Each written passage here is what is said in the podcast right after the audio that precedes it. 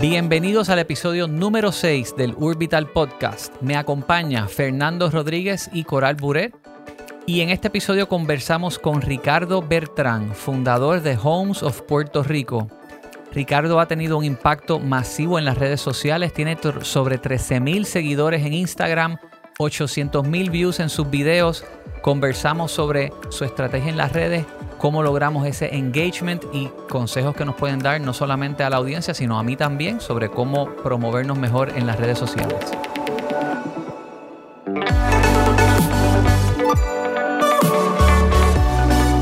Bienvenidos al sexto episodio del Orbital Podcast, segundo, segunda temporada. Me acompañan como siempre Fernando Rodríguez, Coral Buré. Buenas tardes. Y nos acompaña Ricardo Bertrán, corredor de bienes raíces y emprendedor, realtor desde el 2016. Ha logrado crecer sus redes de 0 a 13 mil seguidores sin comprarlos, completamente orgánica en cuestión de dos años. Yo no vengo a hablar con él aquí, yo vengo a tomar notas. yo también. Tiene sobre 800 mil views en sus videos de las redes sociales en YouTube, en el canal de YouTube. Y 108 mil views acumulados en los pasados 60 días. Ricardo, ¿cómo estás? Gracias por tenerme aquí, súper bien. Contento de estar eh, y deseoso por hablarles de, mi trayectoria y cómo, cómo he llegado a donde estoy hoy día. Pues vamos a empezar, Ricardo. ¿Cómo, cómo comienzas en las bienes raíces? Pues mira, comienzo eh, mi, historia en gran parte se la debo a mi mamá, que es corredora desde el año 2003. Mm. Y ¿Cómo se llama tu mamá? Ivy Astor. Ivy Astor. Astor. Ella habrá sido cliente en mi época de compra o alquila. Me suena. Posible. este, adicional a eso, pues eh, mi trayectoria hace 10 años jamás hubiese pensado que iba a estar ejerciendo como, como realtor porque mis metas fue, yo estudié biología cerebral molecular. ¿De Y me gradué de sagrado. Y luego entré a la escuela de medicina. Estudié dos años en, ciencias médicas. Así que no se me dio esa carrera porque pues no era para mí. es un giro como Así que fue un giro 180. Pero sabes que si estudiaste biología, sabes leer, sabes comprender y puedes aprender lo que sea y hacerlo bien. Yo creo que la, la, herramienta más útil que me llevo de escuela de medicina es que aprendí a leer bien rápido. Y eso me funciona para leer contratos, leer, hacer todo tipo de... Yo, yo te puedo leer no sé cuántas cuántas palabras en un minuto, pero, pero bastantes, porque eso es algo que uno, ¿verdad? Te, te engranan, tienes que aprender tanto material. Luego de que salgo de medicina, digo, ya, che, ¿qué voy a hacer ahora con mi vida? Como todo el mundo pasa en algún momento en su vida a los veintipico de años. Así mismo. Y pues entonces mami me dijo, bueno, ¿por qué no te saca, no te saca la licencia de real estate? A ver si, ¿verdad? Lo puedes tener como de backup y si no, no, sabes qué más hacer, pues dale, pues lo cojo. Y en eso empecé a trabajar en, retail también. Tuviste que leer mucho para ese examen y estudiar. Sí, bueno, eh, pero obviamente no compara con una revalida de medicina, que, que, que eso fue traumatizante. ciertamente. Eh, ciertamente, pues sí, hay que leer y estudiar para poder pasar la reválida. Este, pero de la cogí, la pasé, súper contento. Eso fue ya para finales del 2015. Y ya en el 2016, pues empecé a, probar las aguas, ¿verdad? De, real estate.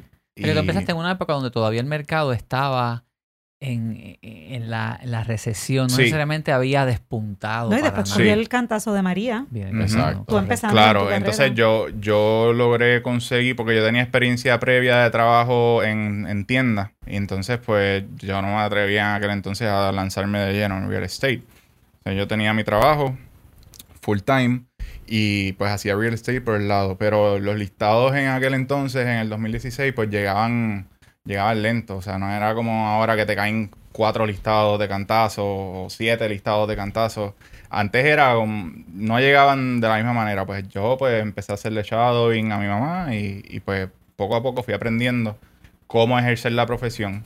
Hasta que pues llega el 2020, pasa María, los terremotos, eh, toda la, todo lo que ha pasado en Puerto Rico hasta el día de hoy.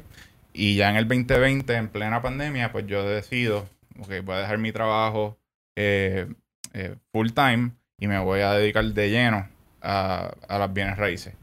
¿Por qué? Porque ya yo había empezado a ganar eh, pues más clientes y entonces me estaba empezando a confligir con mi trabajo. yo tenía un plan de tener por lo menos seis meses ahorrados para poder vivir cómodo. Porque yo decía, bueno, me estoy lanzando de lleno real estate. Esto es, si no vendes o alquilas, no cobras, ¿sabes? Y, y eso era uno de mis miedos más grandes. Y creo que es el miedo de muchas personas que a lo mejor se quieren aventurar a emprender por cuenta propia. Y, y ahí yo dije, pues voy a lanzarme de lleno, pero antes de presentarme al mundo oficialmente como, como lo que yo quiero eh, relevar, eh, meaning lo que va a ser mi marca, el logo, todo, yo me tomé como un mes en lo cual yo hice absolutamente nada, excepto hacer research de todo lo que yo tengo que tener al día para poder tener una compañía exitosa eh, en las redes sociales. Porque long gone are the days en que pues uno pone los clasificados en el periódico. Yo hice eso. Y ¿Tú hiciste eso? Yo sí. Bueno, En el nuevo día impreso. En el nuevo día. 2004, sí. Sí. Ah, yo empecé en claro, eso era 2004, así común ir puerta en puerta poniendo letreritos en, en- al frente de las propiedades, que eso todavía se hace, pero la realidad es que eh, la gran mayoría de las personas cuando empiezan a buscar una propiedad en el día de hoy eh, a través de las plataformas digitales. Sí.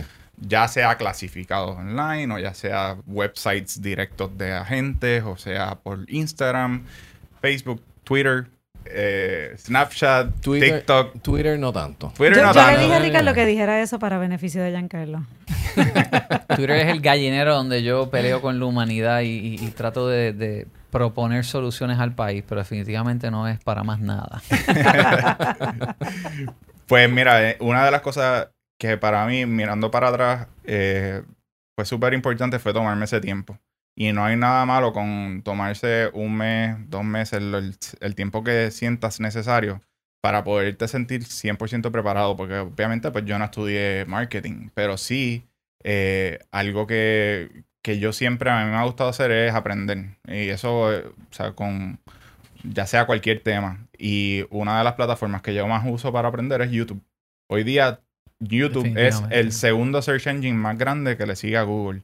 Sí. Y, sí, sí. y la realidad es que cualquier tema que tú quieras aprender, How Mira, to de todo. how to. Mira, yo, yo tuve que eh, eh, poner unas cortinas de carril de IKEA, porque sabes que IKEA las instrucciones son un desastre. Y me metí en YouTube, how to change IKEA curtains, pap, y ya las tengo.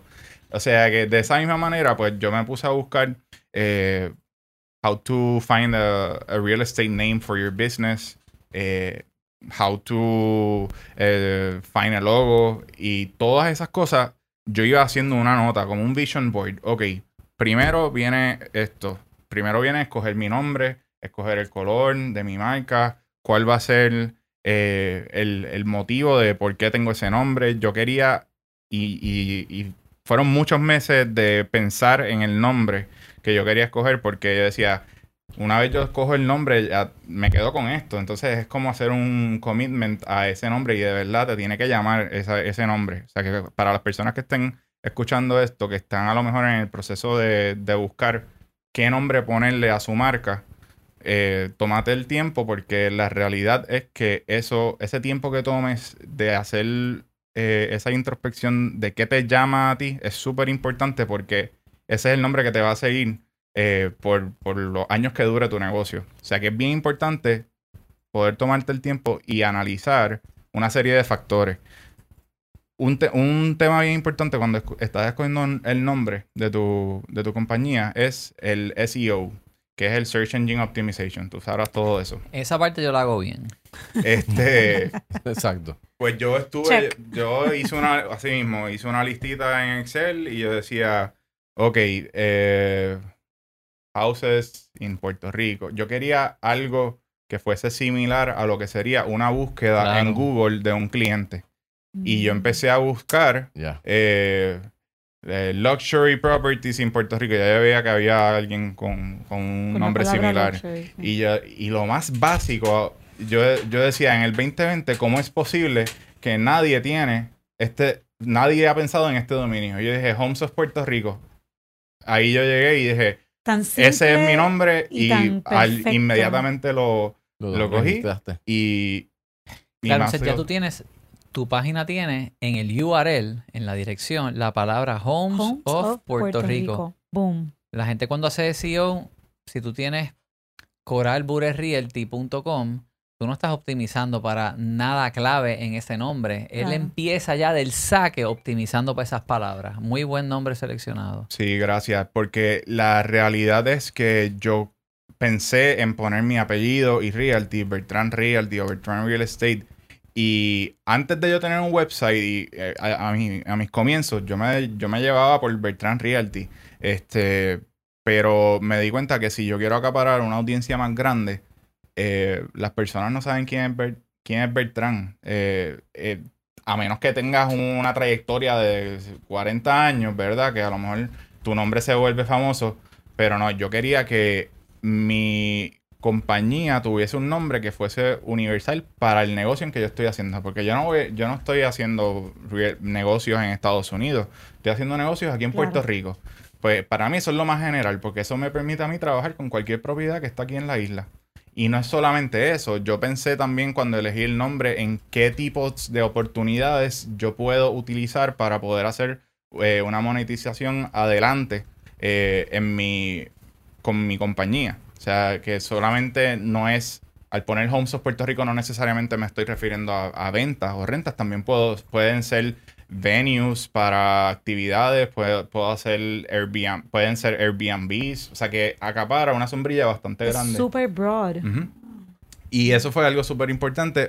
Luego de tener ese nombre y, y sufrir eso, porque esos son los growing pains cuando, cuando estás estancado que no sabes qué nombre vas a, a tener para tu marca, porque te sientes que no puedes hacer nada sin antes tener eso. Y eso fue algo que, que me volvía loco. Yo tuve como un mes sin dormir porque no quería, quería ya salir a la calle a trabajar y, y- y me sentía que no podía hasta que tuviese eso para poderme presentarle bien eh, a las personas. Y luego de eso, pues vuelve el otro paso que es bastante crucial, pero tampoco es, lo- es, importante, pero no es lo más importante, es que escoger un logo y los colores, tu branding como tal.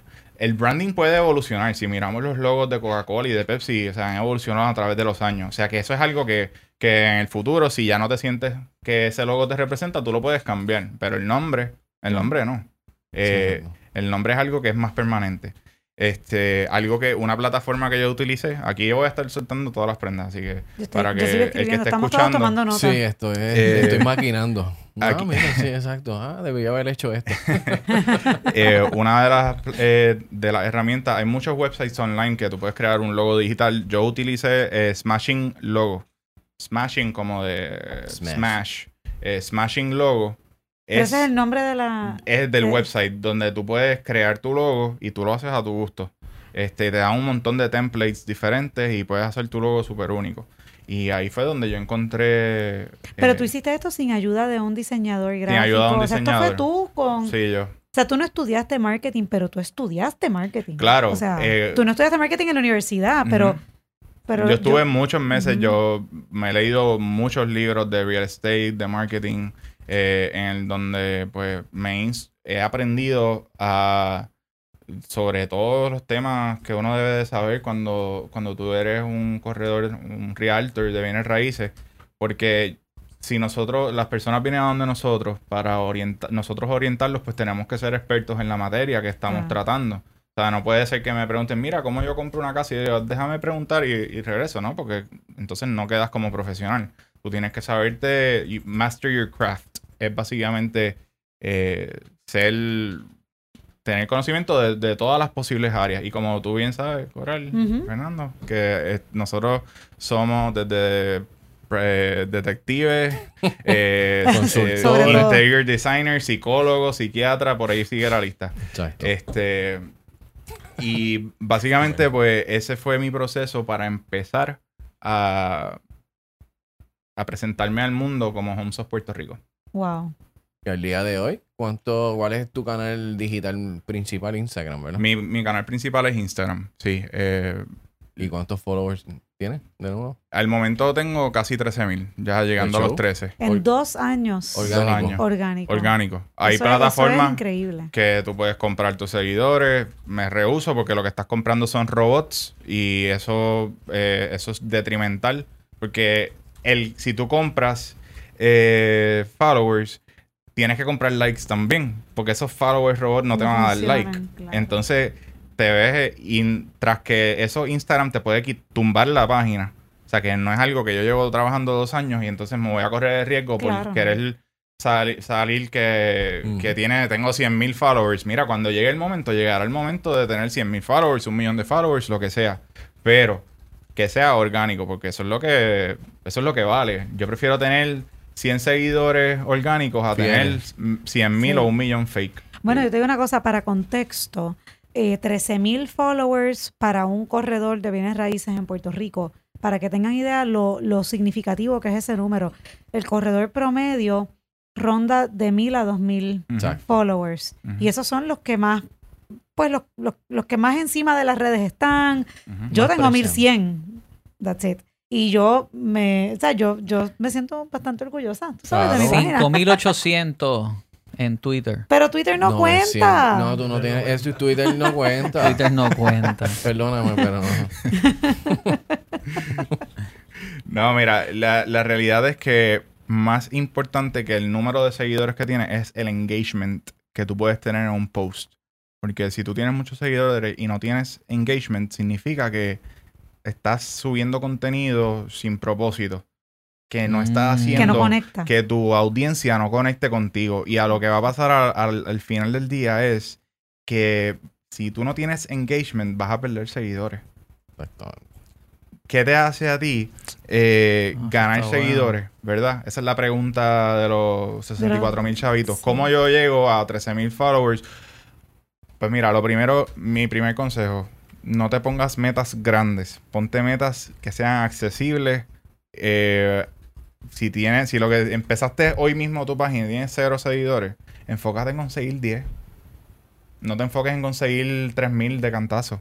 Porque eso no ocurre a menos que te vayas viral o, o saliste de la Comay y, y cogiste seguidores.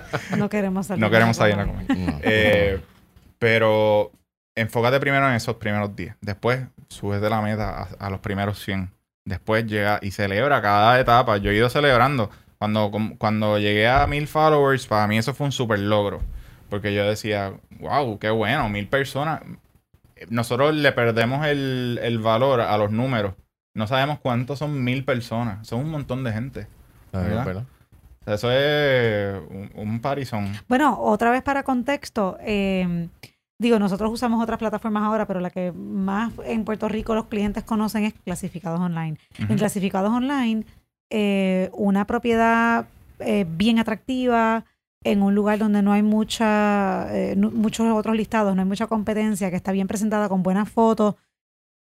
Yo te diría que en un mes podría quizás obtener 700, 800 views en clasificados online porque te da la métrica. O sea que si tú tienes una cuenta de Instagram que tienes mil followers, que eso, volvemos, es una cuenta normal para un corredor de bienes raíces, tú pones un post y tú tienes el potencial de inmediatamente llegarle a mil personas en un día. O sea, no es que ocurra de esa manera necesariamente, Claro. pero que pero existe ese potencial. Exacto. Claro, pero llegas a mil personas de un- una piscina un poco más cerrada en clasificados online. Tú le estás llegando al que buscó específicamente en la zona de interés. Claro, pero en las redes quien te está siguiendo es porque tiene un interés en lo que, porque nadie le da follow. Yo no le doy follow a criadores de ratones, tú sabes. O sea-. Está bien, pero Ah, no. mira que bien.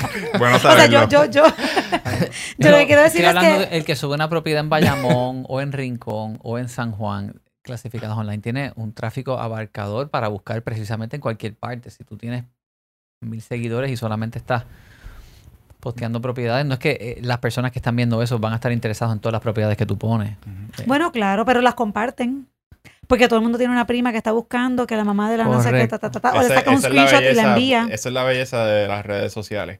Que está el botoncito del, del paper plane, Ajá. ¿verdad? que tú se lo envías a tus amistades. Y cuando tú le envías un post a tu amistad y, y a una amistad y esa persona entra a tu página y, y empieza a ver lo que tú estás subiendo, ahí es que coges otro seguidor. Y, Es y redes, y el concepto de se red. multiplica. Ujú. Eh, algo bien importante sobre los números, ¿verdad? Tienes que celebrar esas victorias y agradecerle a las personas que te están siguiendo. Hacerlos sentir parte de, tu, de una comunidad.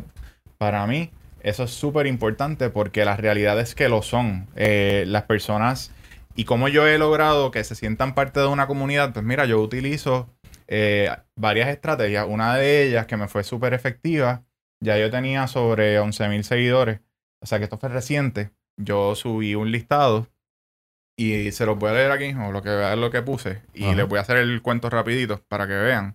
Eh, déjame Ese fue el, por de la- aquí. el del, el del Sí, el del apartamento en el Guaynabo. exclusive listing. Esto es Ajá. bueno.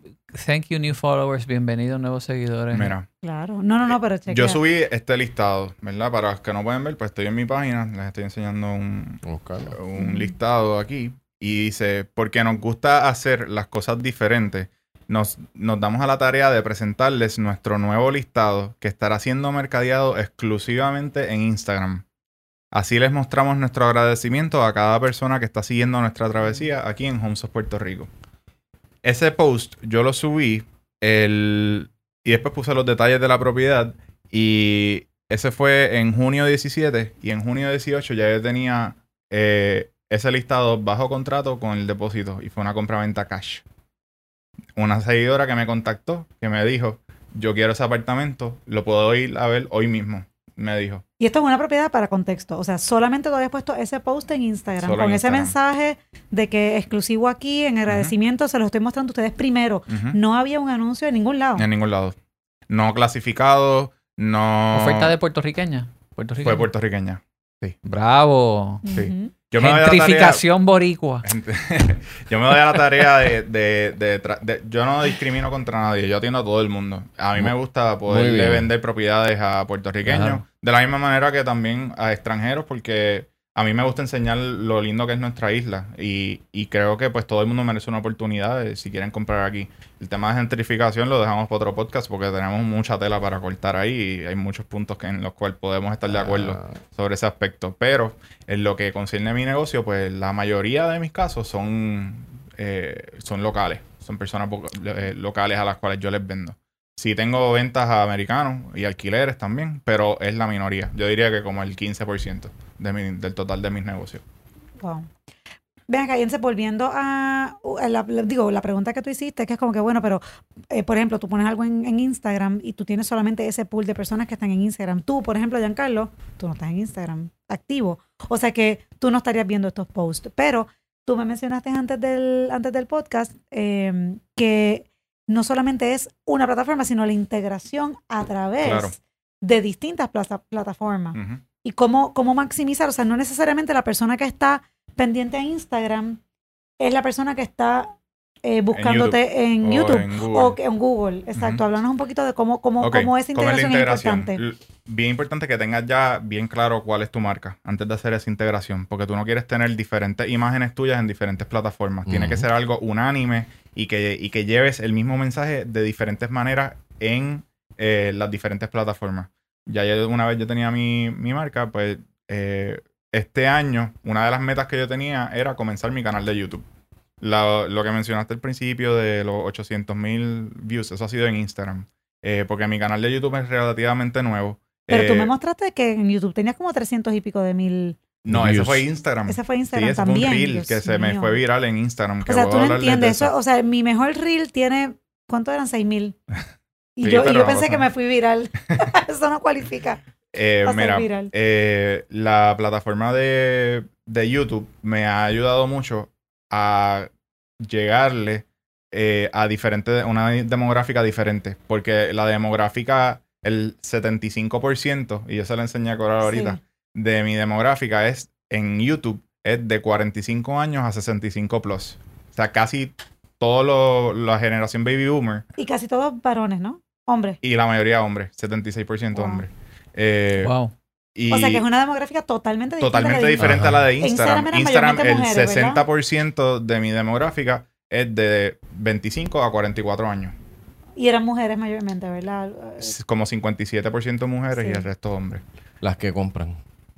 ¿Viste? Mujeres al No, poder. y que me, ha- me ha pasado... Mujeres al Sí, poder. Sí, sí, y, sí, y- definitivo. y me ha pasado mucho que la persona, no necesariamente, yo no me dejo llevar 100% por eso, porque muchas veces lo puede ver el hijo o la hija y entonces se lo- le envían el post a sus papás para que vean el listado que yo tengo. O sea que eso es algo que sí puede ser que la demográfica no sea exactamente lo que te aparece, pero te da una idea bastante concisa de quién es tu audiencia principal y de esa manera tú sabes qué tipo de post tú puedes estar subiendo, porque te deja saber a quién yo le estoy hablando cuando estoy a través de la cámara. No, y que no necesariamente, o sea, sí, pero también, qué sé yo, se me ocurren ahora 20 mil, eh, digo 20 mil, muchas, muchas veces que un cliente me envía un screenshot de algo en Instagram o en Facebook que le envió su hijo o su esto o lo otro.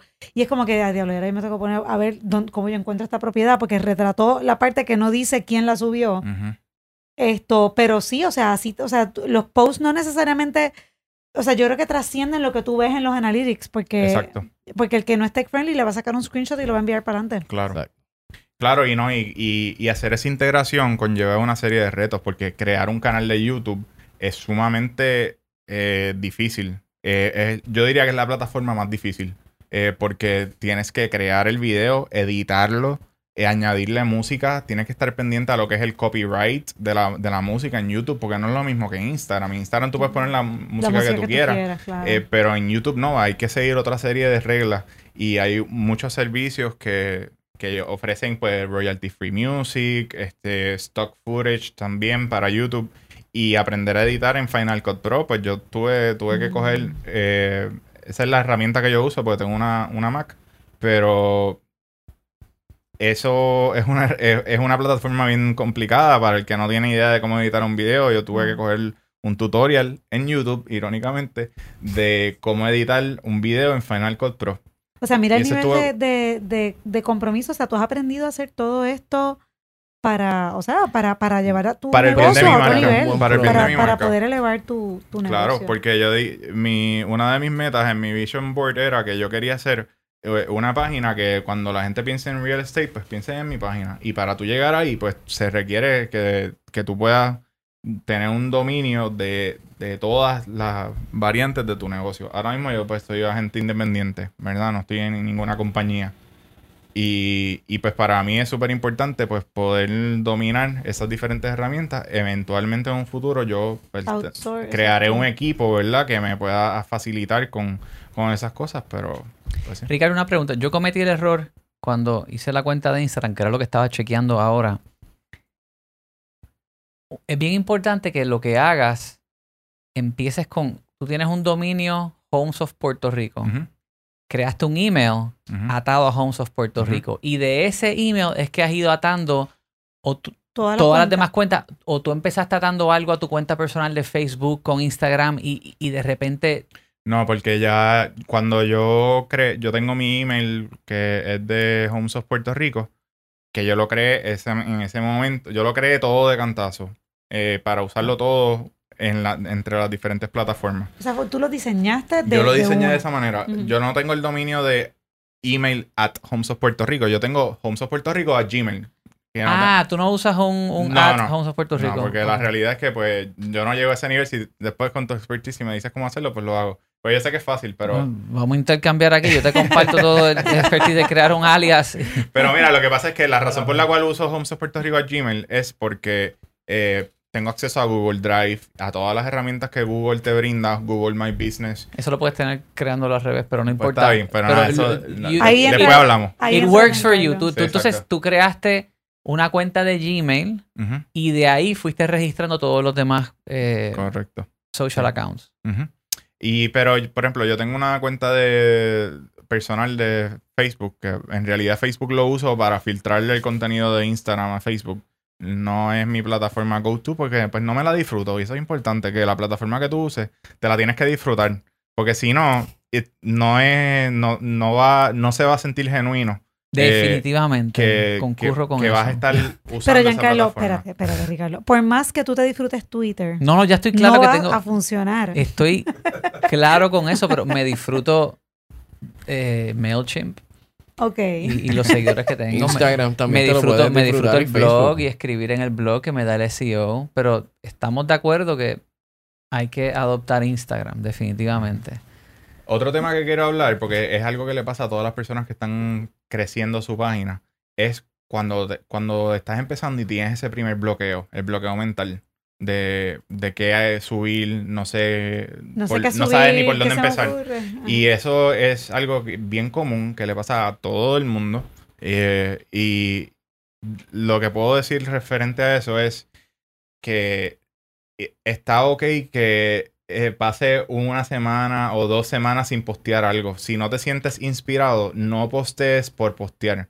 Postea cuando tengas un contenido que sea válido. A mí me ha pasado un mes que yo no he subido nada porque la realidad es que nosotros en crear una página de real estate, que verdad que ese es el tema de hoy, es, es retante porque solamente hay ciertos temas que tú puedes tocar, no, no puedes abundar, pero tienes que buscar una manera de, de ser creativo en cómo tú presentas el mismo tema. Yo he hecho montones de videos hablando de cómo comprar. Ok, pero solamente ahí, there's only so much you can talk about that, Claro. ¿verdad? Pues también pues he hablado de pues cómo vender. Pues de la misma manera que he hablado de, del proceso de un before and after en una propiedad de staging.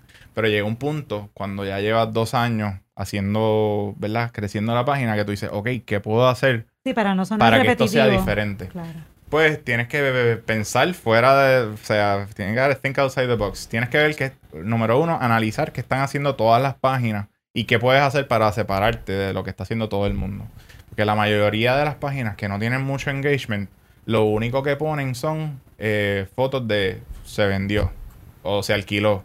Y, eh, y está bien porque eso es un logro, pero no eh, piensa que lo que tú estás subiendo, tú le quieres llevar un mensaje a esa persona. Tú quieres tener un call to action en tus posts llámame, te gustó, le haces preguntas a la persona que te está viendo. Pero si tú lo que pones es un boletín informativo de que se vendió o se alquiló o que está para la venta, pues mira, tu página no va a tener mucho engagement porque la gente se llama red social por una razón. Es porque es social, porque la gente quiere conectar contigo.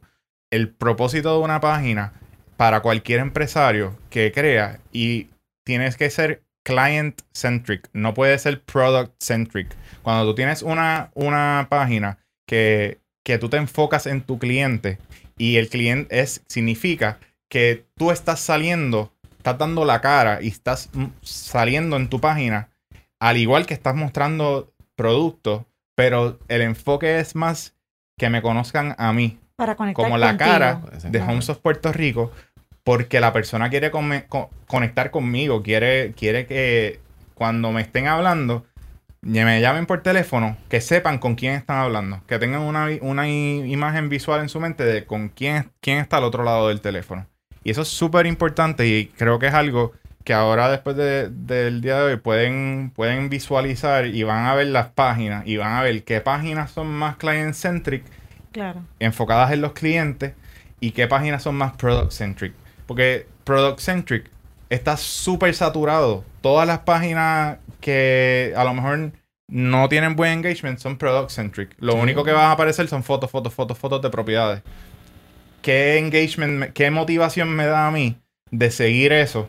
eh, de seguir una página como esa. Ninguna. Porque no, porque no me, no me motiva.